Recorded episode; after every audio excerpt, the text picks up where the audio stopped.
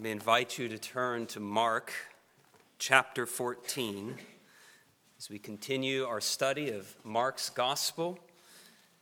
We'll be looking at Mark 14 and verse 25 this evening.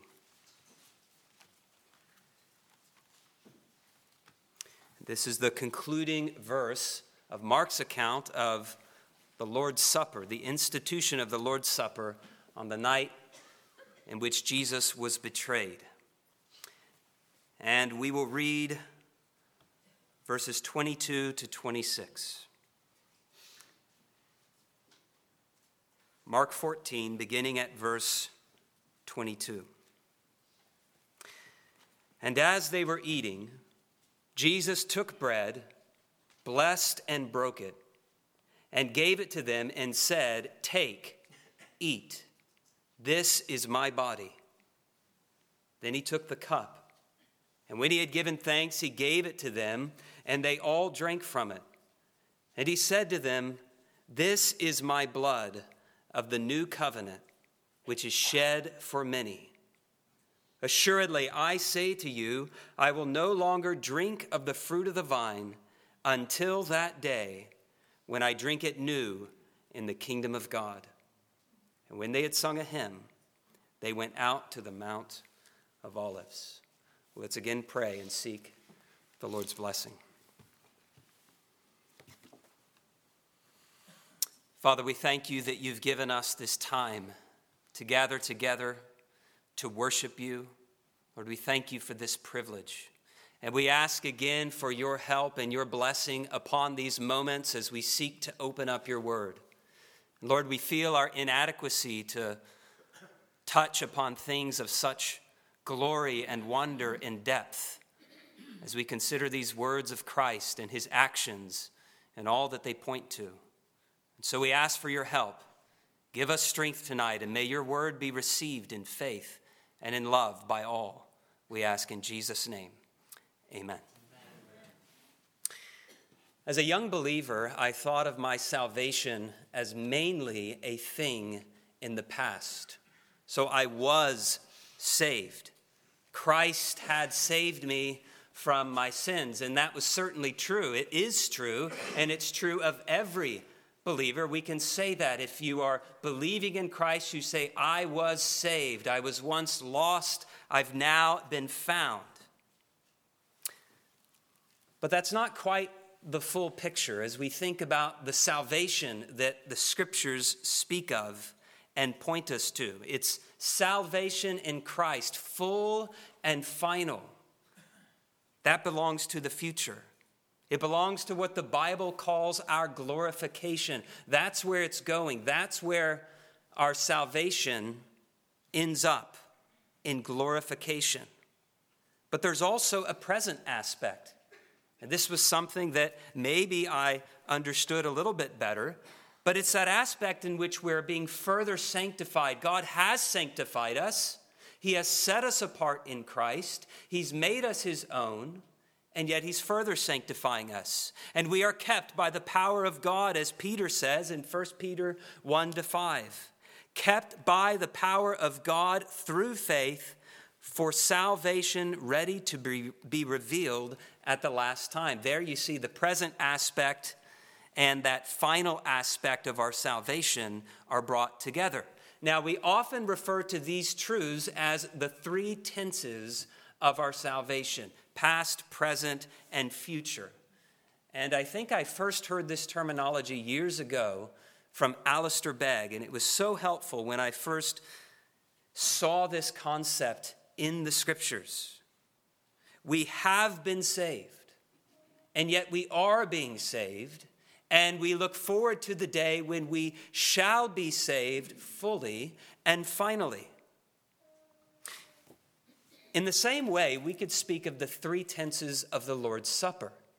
As we consider the Lord's Supper, there are three tenses. There's the past tense of the Lord's Supper. So we do it in remembrance of Christ. As we read in 1 Corinthians 11, do this in remembrance of me, Christ said, in remembrance of his person, in remembrance of his work, his redeeming work for us.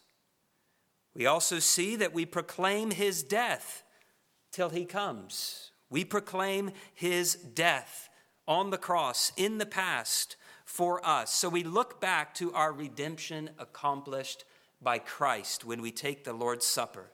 And the elements of the bread and the wine remind us of this.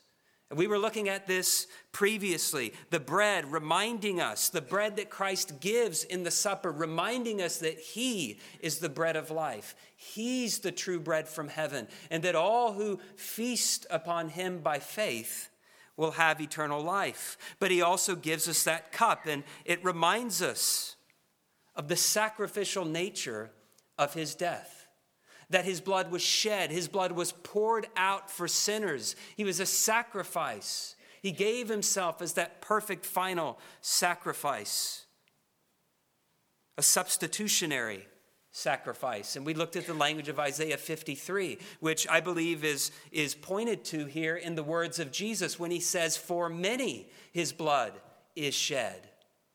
So, Isaiah 53, we saw the suffering servant who died in our place for our sins. Christ, the substitutionary sacrifice of Christ, we remember, but also the covenantal sacrifice. It's a sacrifice of blood, covenant blood, Jesus says. This is the new covenant in my blood. All of this we are to remember as we take the supper. So it has a past element very clearly but there is a present element or aspect of the Lord's Supper, and that is communion with Christ in the present. That we who partake by faith do now presently enjoy the fruits of the accomplished work of Christ for us, and obviously his ongoing intercession for us. So his body and blood, we say, are spiritually present to the faith of believers in the ordinance of the Lord's Supper. Redemption applied, past, present, but then also there is future. Not only do we have this communion with Christ in the present, but we look forward when we take the supper. There is an anticipation in the supper of what Jesus calls that day. That day when he returns and shall drink wine new with his redeemed people in the consummated kingdom. It's redemption completed, then, that we look at as well. Redemption accomplished, redemption applied, redemption completed. All of this in the Lord's Supper. Three tenses of the Lord's Supper. Now, we shouldn't lose sight of the fact that the Lord's Supper is primarily about the substitutionary sacrifice of Christ, his sacrificial death for sinners, for the forgiveness of sins. It's about that primarily, but not exclusively.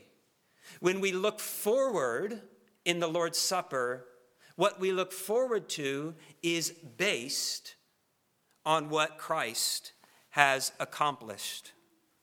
It's clear, though, in our text and elsewhere, that Jesus did mean for us, his church, to take the Lord's Supper, not just with an eye to the past and an eye to the present, but with an eye to the future, an eye to our salvation being completed, full and final salvation.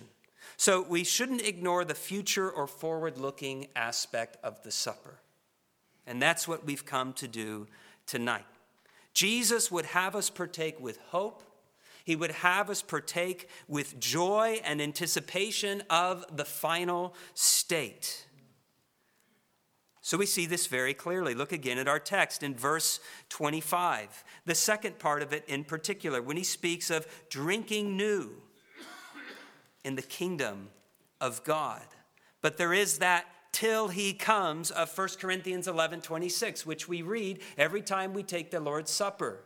Till he comes. And one man has said that that word until is indelibly inscribed on the banner that stands over every Lord's Supper. So when we take, we should remember those words until, until he comes, until that day in the language of our text. Now, if we need further confirmation of this forward looking aspect of the Lord's Supper, we only need to turn to Luke 22. And you don't have to turn there, you can if you like, but I'll read Luke 22, a few verses there. And this is the parallel account in Luke. And Luke gives us more detail than what we have in Matthew and in Mark. And when we read Luke 22, this forward looking aspect is brought out even more clearly.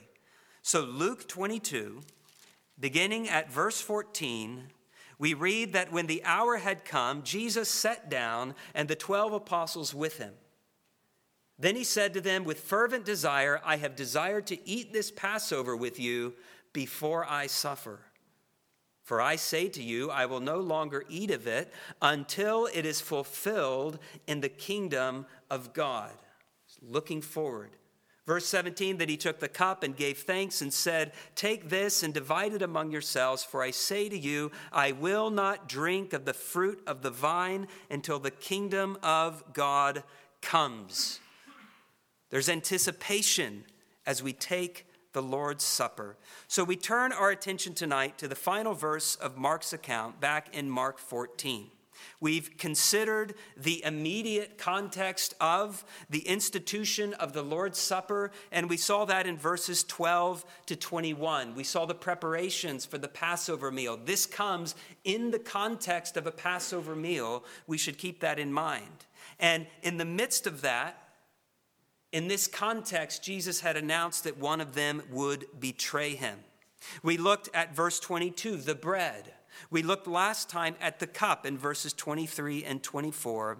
And now the promise, the weighty words of verse 25 Assuredly I say to you, I will no longer drink of the fruit of the vine until that day when I drink it new in the kingdom of God. Jesus indicates that these words are especially worthy of attention. They're words of solemn truth. They're words from the one who, not long after he spoke these words, would say, I am the way, the truth, and the life. He says, Assuredly, truly, I say to you, this is meant to be noticed. They are to listen up. He says this again and again. We've come across it multiple times in Mark. This declaration is a promise and it has two parts. Notice that the first part is solemn, it's sober.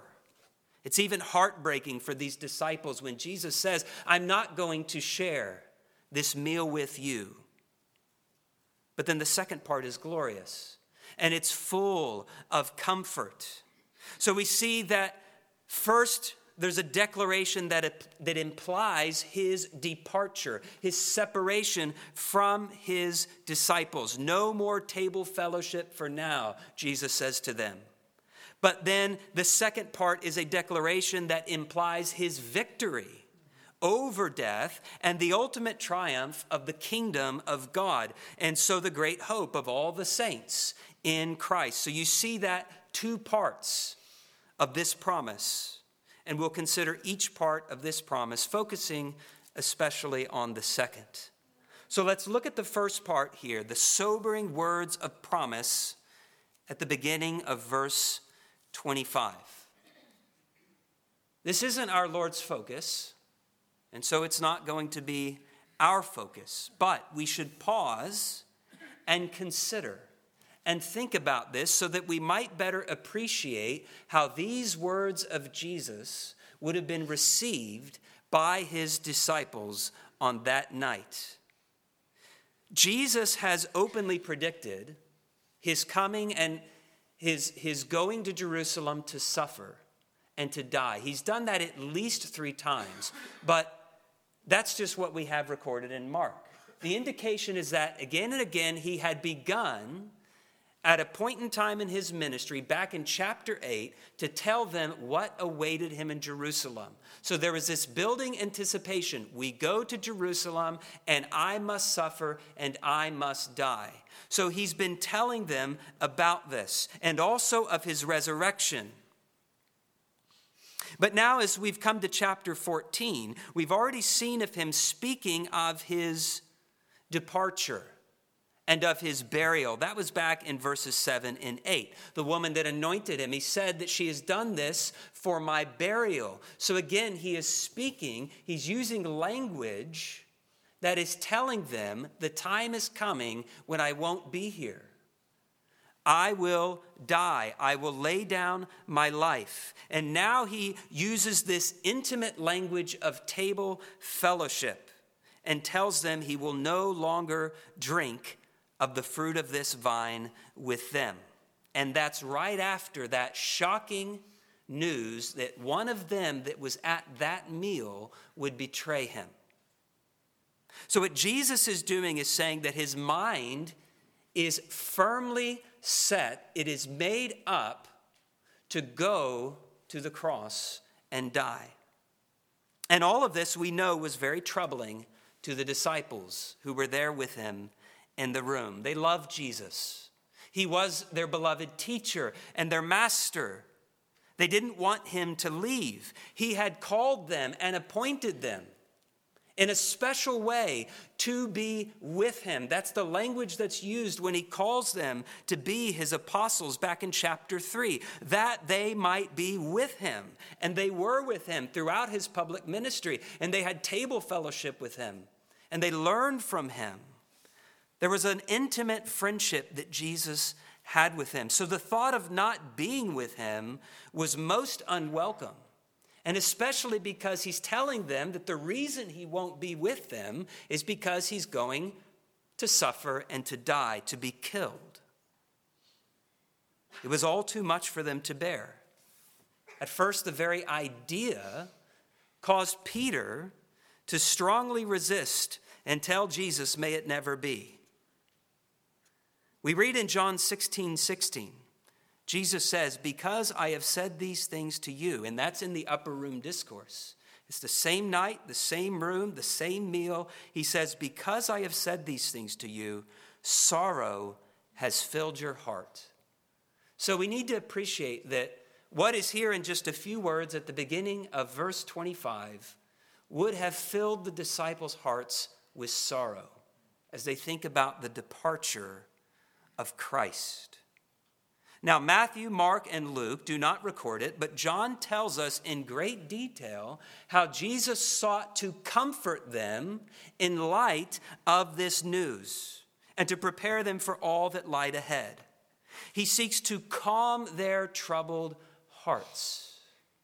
And think about that and the love that it indicates that Jesus, as he knows exactly what's about to happen to him, all of the suffering and the death on the cross, and yet he's thinking about his disciples and their troubled hearts.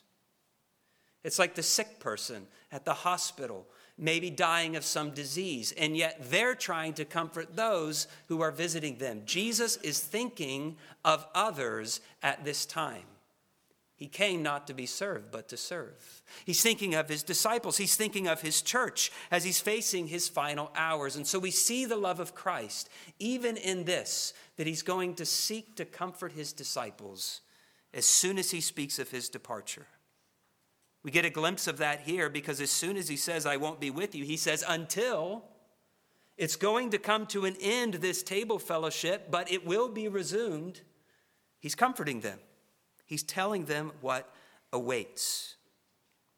But it's interesting to think about this. We looked at this years ago, if you were here, the upper room discourse, as it's sometimes called, in John 13 to 16. And then you have there also the high priestly prayer of John 17. You could insert most of that, probably all of chapters 14 to 17 of John, between verse 25 and 26 of Mark 14. So after Jesus says, until that day when I drink it new in the kingdom of God, you could insert John 14 to 17. And then we have, and when they had sung a hymn, they went out to the Mount of Olives. So I do, with that thought, want to just give us a very, very brief overview, a sampling of the ministry of Christ between verse 25 and 26 to his disciples as they're troubled on this night of his betrayal. It's not for their sakes alone, though, that we read these things, but it's for our sakes, for the benefit of the church.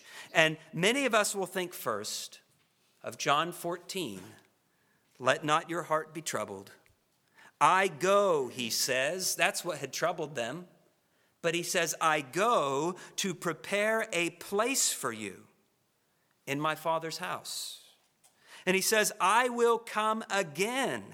This isn't the end. This isn't goodbye forever. I will receive you to myself, that where I am, there you may be also. You might want to turn to John. Let's just flip through some of these pages and look at these words of comfort that Jesus interjects into this sorrowful evening. In John 14, after those words that I just read, John 14, we see John 14, 12. Most assuredly, I say to you, he who believes in me, the works that I do, he will do also, and greater works than these he will do, because I go to my Father. You see the comfort in that? Because I leave, he will do greater works. Look at verse 16. In verse 16, I will pray the Father, and he will give you another helper he had been their helper. He says, I will give another helper. My Father will. And later he says, I will send the helper that he may abide with you forever. He's referring to the Holy Spirit. So it's in this context that he says, You will have another helper, the comforter, the Holy Spirit your constant companion. Look at verse 18 of John 14. I will not leave you orphans. I will come to you. Look at verse 23. Jesus answered and said to him, Judas, not Iscariot, if anyone loves me, he will keep my word, and my Father will love him. And we will come to him and make our home with him.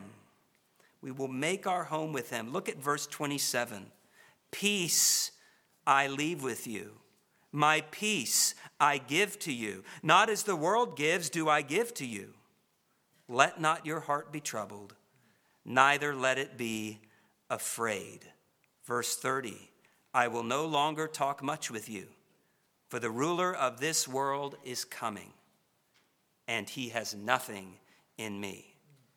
On to chapter 15, look at verse 5. I am the vine, you are the branches. He who abides in me, and I in him bears much fruit. There's encouragement in that. He's saying, We will part for now, at least in this physical sense. He says, I'm not going to leave you orphans, but you are to abide continually in me. That was an encouragement. Look at verse 11 of chapter 15. These things I have spoken to you, that my joy may remain in you, and that your joy may be full. Chapter 16. Verse 7 Jesus says, I tell you the truth, it is to your advantage that I go away. For if I do not go away, the Helper will not come to you, but if I depart, I will send him to you. Again, speaking of the Holy Spirit. Verse 16 A little while, and you will not see me. And again, a little while, and you will see me, because I go to the Father. Look at verse 20. Most assuredly, I say to you that you will weep and lament, but the world will rejoice, and you will be sorrowful, but your sorrow will be turned into joy. Verse 22 Therefore, you now have sorrow, but I will see you again, and your heart will rejoice, and your joy no one will take from you. Verse 33 These things I have spoken to you that in me you may have peace. In the world you will have tribulation, but be of good cheer. I have overcome the world. And then in the high priestly prayer, just look at the beginning of verse 24 Father, I desire that they also whom you gave me may be with me where I am, that they may behold my glory, which you have given me. So here is Jesus about to face his suffering and death. And he's comforting his disciples, and he's even praying that they would be with him, praying for their blessing and for their good. Well, in much the same way, having said that he would no longer drink of the fruit of the vine with them, he says, Until that day when I drink it new in the kingdom of God. You see how those words are calculated for comfort for those disciples on that night and for us. So, as often as we take the Lord's Supper, we are to hear and we are to receive those blessed words of Jesus that he spoke, this promise from his lips. And we are to receive them as words spoken to us, to our troubled hearts, to fill us with joy, to give us his peace, to remember these words. We might rightly call the Lord's Supper a pledge of the life to come and an anticipation of the heavenly glory. So, this is that forward looking, this is that future looking aspect of the Lord's Supper. And we now come to consider that in the time remaining. So, having looked at the sobering words of promise at the first part there of Mark 14, 25. Let's look at the glorious words of promise in the second part of verse 25. We have the glorious words of promise of our Lord. But before we look at these words, I want you to notice the shape or the structure of what Jesus says here. The joy and the glory of the second part the until that day, the joy and the glory of that follows the sorrow of the first part. I will no longer drink. And that's pretty clear. Life is preceded by suffering and by death. Victory is preceded by what appears to be defeat at first, humiliation comes before exaltation. The cross comes before the crown. We see that there's an order here, there's a shape to what he is saying. And this is the downward and upward shape of the gospel, we might say. Downward humiliation and death, and then upward exaltation, life. There's a downward shape here to this promise and to the gospel, which we see again and again in the New Testament. We saw it, for example, in Isaiah 53, the suffering servant. And we saw how those last verses of Isaiah 53, after all of the suffering that he would go through, we read about how he would see and be satisfied, how his work would prosper. That's how it begins. So we have this shape this gospel shape of humility and exaltation. Christ humbling self, being obedient to the point of death, the downward shape, and then highly exalted, raised and ascended up to heaven, seated at the right hand of God, reigning and returning. That's the upward shape. But we need to understand that it's not merely that exaltation follows humiliation. It's not just that life follows after death. It's not just about order in sequence here, but there is causality.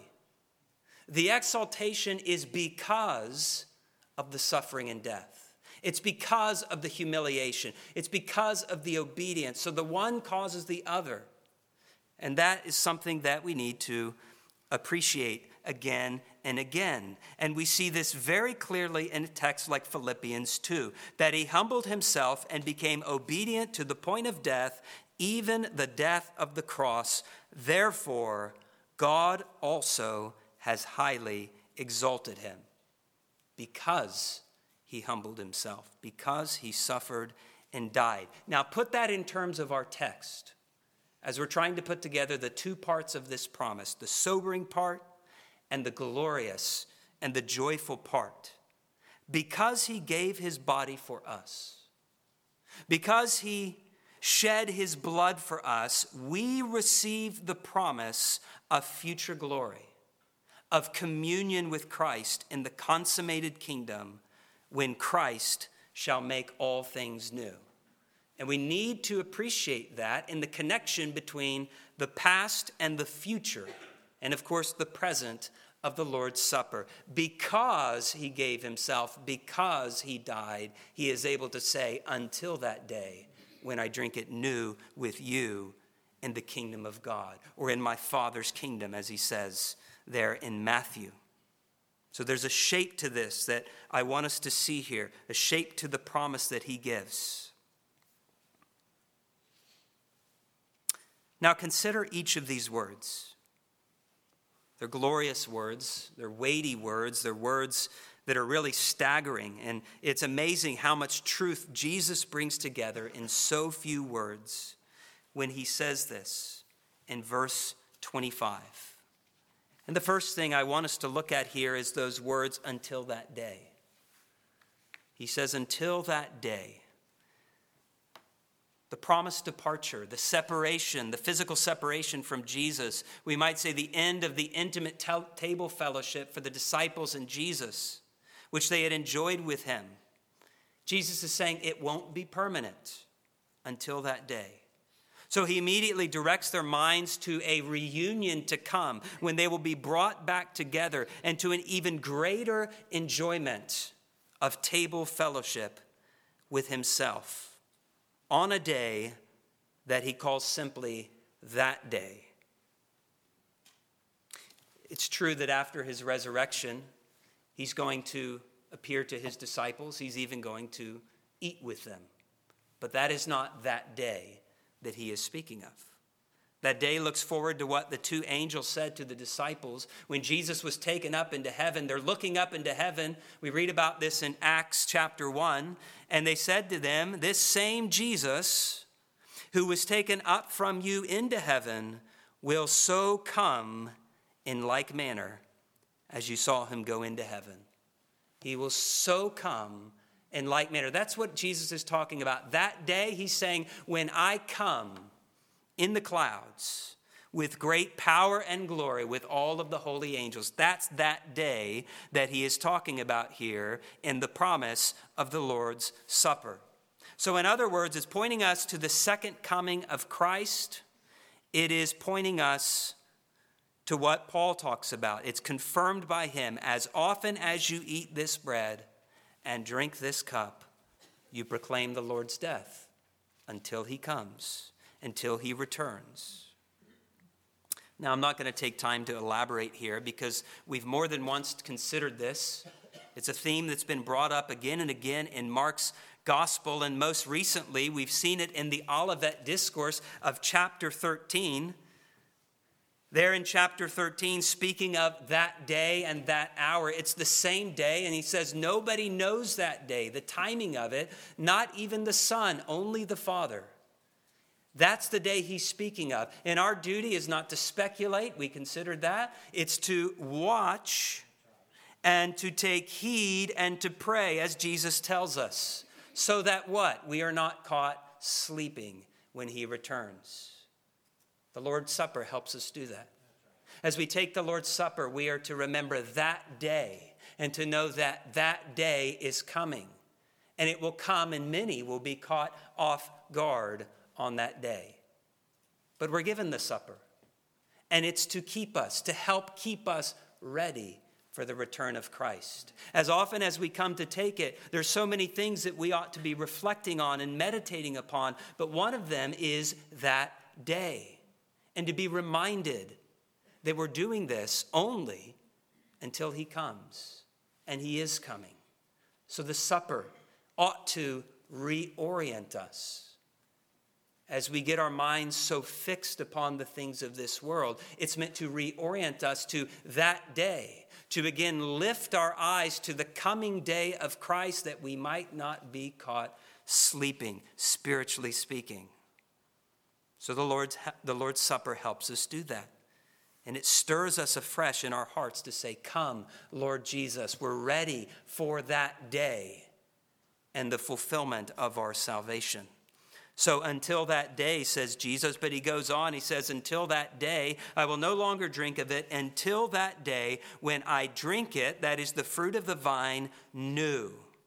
When I drink it new. And Matthew adds, with you. I drink it with you new. We've been speaking of this meal in the upper room there in Jerusalem somewhere, this large upper room that was prepared for the occasion. We've been speaking of it, and it's common to do so, as the Last Supper. The Last Supper. But Jesus' point is actually that this isn't the Last Supper, it's not the final supper. He's saying that there will be a day when he will feast again with them. He will drink new. He will be drinking new. And if you look again at Luke 22, there's the language of eating. Recall in Luke 22, I will no longer eat of it, speaking of the Passover, until it is fulfilled. So he speaks of a fulfilling of the Passover, an eating and a drinking that is to come, that we look forward to, a feasting. That's the language of feasting, eating and drinking. So he's saying in this language that's very powerful that there will be this resumption of fellowship, of eating, drinking, feasting with his disciples at a time that is future, but certain. And then notice, he says that he shall drink it new. He shall drink it new. And that little word is so full of hope and expectation as we hear him say it. He will drink it new. Hope, expectation of what? Restoration, newness, life, blessing, and of course, perfect and unbroken fellowship with Christ. Jesus is speaking here of what has been called the messianic banquet the messianic banquet at the end of the age when all things shall be made new. And as far back as Isaiah, which we read earlier in the service, we find this rich imagery of a feast, a choice feast, a messianic banquet, this great feast that is spread to celebrate God's ultimate victory and the redemption and the restoration of his people, even the completion of their salvation. I want you to hear those words again. Isaiah 25, verses 6 to 9. And in this mountain, the Lord of hosts will make for all people a feast of choice pieces, a feast of wines on the lees, of fat things full of marrow, of well refined wines on the lees and he will destroy on this mountain the surface of the covering cast over all people, and the veil that is spread over all nations. He will swallow up death forever. And the Lord God will wipe away tears from all faces. The rebuke of his people he will take away from all the earth, for the Lord has spoken. And it will be said in that day, Behold, this is our God we have waited for him, and he will save us. This is the Lord. We have waited for him. We will be glad and rejoice in his salvation. Does any of that language sound familiar to you? Are we not reminded of John's glorious vision of a new heaven and a new earth in Revelation 21? Are we not reminded of the new Jerusalem there that he sees in the new heaven and the new earth, the church, the bride? We're reminded of the end of death and the end of sorrow and the end of crying. All of that we're reminded of here in Isaiah 25. This is what the promise of Jesus points us to as he speaks these few words in the upper room and says, Until that day when I drink it new. When I drink it new with you. That's what he's pointing to. That day when he shall make all things new. It's the same word. What we find in Revelation 21 new heavens, new earth, new Jerusalem. He's making all things new. It's a significant word. So Jesus points us to that day, and that day when we shall drink of the fruit of the vine with him, when he shall drink with us, his redeemed people, in the kingdom of God. And that's the last part that he gives us. And it all really ties together. When he says, I'm going to drink it new on that day in the kingdom of God, you can't separate any of that. In the kingdom of God, the future feasting and the kingdom, it all ties together. In accordance with, one man says this, in accordance with the conceptions of the Old Testament and also of late Judaism, the joy and the bliss of the kingdom of God is represented as the sitting down to a meal and the enjoyment of a meal. So he's saying the kingdom of God, especially in its consummation, when the rule and the reign of God shall be fully and finally established, we see the imagery of a feast in order in symbolic language to describe something that's really indescribable. This feast in the kingdom of God, the joys of life in the kingdom of God. So let me give you an example other than our text, which uses this language of a feast to represent the joy and the bliss of the kingdom of God, we find a statement like Matthew 8 11. Many will come from east and west and sit down, literally recline at table to eat with Abraham, Isaac, and Jacob in the kingdom of heaven. Many, he says, from every tribe and tongue and nation will be counted among God's covenant people, people who were not a people but now are the people of God, will be counted as God's people and called to the marriage supper of the Lamb. We find that language in Revelation 19, verse 9. Blessed are those who are called to the marriage supper of the Lamb. So you see this language of feasting, this language of eating and drinking with God and with the Lamb. This is a picture of heaven and the joys of heaven and the glory of heaven and all that awaits every believer. That time when we shall be made perfectly blessed. Think of that. Blessed are those who are called to the marriage supper of the Lamb. We will be made perfectly blessed in the full enjoyment of God. The full enjoyment of God to all eternity. We seek in this life to enjoy God. And sometimes, by God's grace, we are able to enjoy rich communion and fellowship and to say we've almost tasted heaven, but we've not even gotten close. One day we shall enjoy full blessedness, perfect blessedness in the kingdom of God for all eternity. This is what Jesus would have us think of. Yes, remember me, he says. I'm giving you my body. Remember that when you take the bread. Remember, I'm the bread of life. As he gives the cup, he says, Remember, I've poured out my blood. It's blood of the covenant, a new covenant, a better covenant. And it's for many, in the place of many, as a substitution. I died for the sins of many. He would have us remember all of that. He would have us remember in the present how we presently, by faith, and by the Spirit's work of applying the redemption that He accomplished, we now presently share in the fruits of the work of, of Christ, the finished work of Christ. But He also would have us look forward. And if you get nothing else from this, remember that. He would have us look forward at the supper and remember our hope.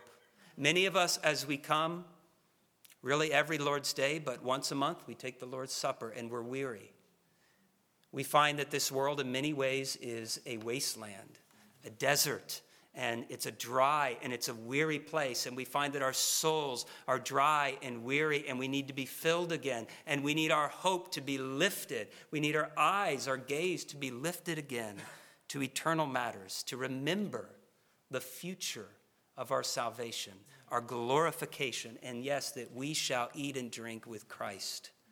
This picture of this full eternal, perfect communion with God. We shall be with him. So it's just a foretaste.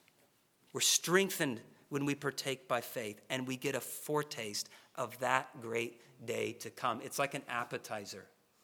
The appetizer isn't the main dish, unless, of course, you're ordering appetizers as a main dish, but it's meant to stimulate the appetite for what's coming. And that's what the Lord's Supper is meant to do. There is a future looking aspect, it's an appetizer to make us long for more and to say, Come, Lord Jesus. So I ask, are you longing for more? The supper reminds us that in Christ there is more. In Christ there's life, there's communion, there's, there's this full satisfaction. And if you're still here and you're outside of Christ, this ought to remind you as you're seeking to be filled with the things of this world. Again and again, the Bible reminds us you will not be filled, you will not be satisfied. But here is a reminder that there is one and only one who can fill you and fill the deepest longings of your soul and meet your greatest need, and that's to be right with God, the God whom we've all offended and sinned against. And so, as we think about this supper, as we take the supper, if you're not a believer and as you see this, again, I would say to you, take it as an invitation from Christ to say, Come and feast and be satisfied, and come to that marriage supper of the Lamb, the eternal banquet with the Lord. Well, amen. Let's pray. God, we thank you for these things that we can, for a few moments, consider what is so wonderful and beyond our comprehension. And we ask that you would help us to rise up to these things, to consider how great our salvation is. Lord, we have had a good day in your house, and we thank you for the many blessings we have received from you, for the praises we have offered, for the reminders of your goodness and your kindness and your mercy and your care for us, even for all of your creation but especially that you have sent your Son and that he has given himself, that he is the bread of life, that all who come to him and feed upon him shall have everlasting life, that he has poured out his blood, that we might have life, that we might be reconciled to you. Lord, we thank you for the gospel. Lift our eyes upward for another week, that we might live by faith and look forward to that day when all the challenges that we face, the struggles with sin, the weariness of soul and of body, when those things shall be no more, when our salvation is completed. In Jesus' name, amen.